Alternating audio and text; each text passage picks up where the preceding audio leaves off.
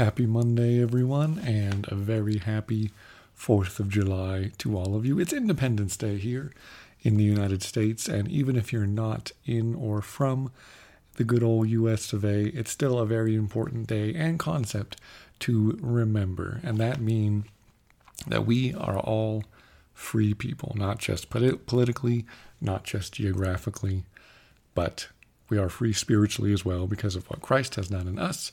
And because of that, we all have better and brighter new horizons ahead of us.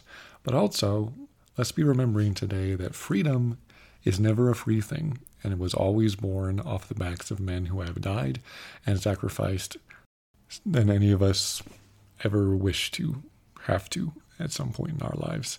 We never want to have to go as far as they did, but the point is, if we did have to, are we willing to? They they show great willpower, guys. They show great tenacity and fortitude of character and integrity. And that's what we're going to be talking about later this week. Willpower and tenacity.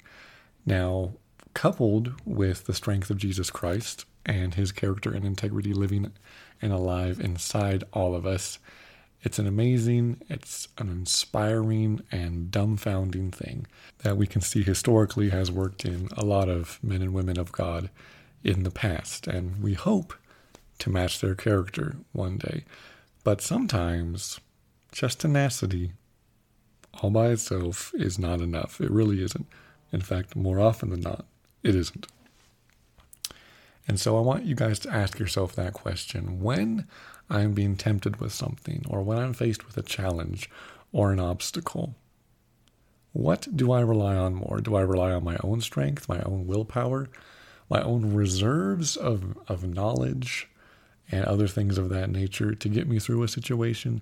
Or instead, do I turn to God more often than not and ask Him to bolster me and help me get through this challenge or, or situation? What you do in that moment shows a lot about your character, whether or not you rely on yourself or on God. And trust me, guys, you do not want to be relying on yourself because more often than not, you all by yourself are going to mess things up royally.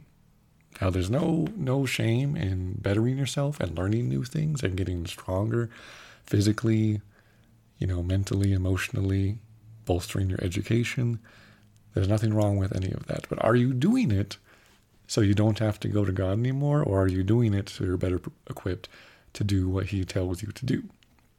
Okay. Now, I have learned very, very much, and way too much, I will say personally, from firsthand experience that when temptations in particular arise, willpower just isn't enough. And that's another thing we're going to address. What are you doing in your life, and what what measures are you putting in place to stay out of temptation, to stay out of stumbling, and to stay out of sin? As Zach talked with us last week about the life of Billy Graham and the Modesto Manifesto. These people put in, put in place several steps and procedures to guard themselves from ever being in a place to even be tempted to go down the wrong path.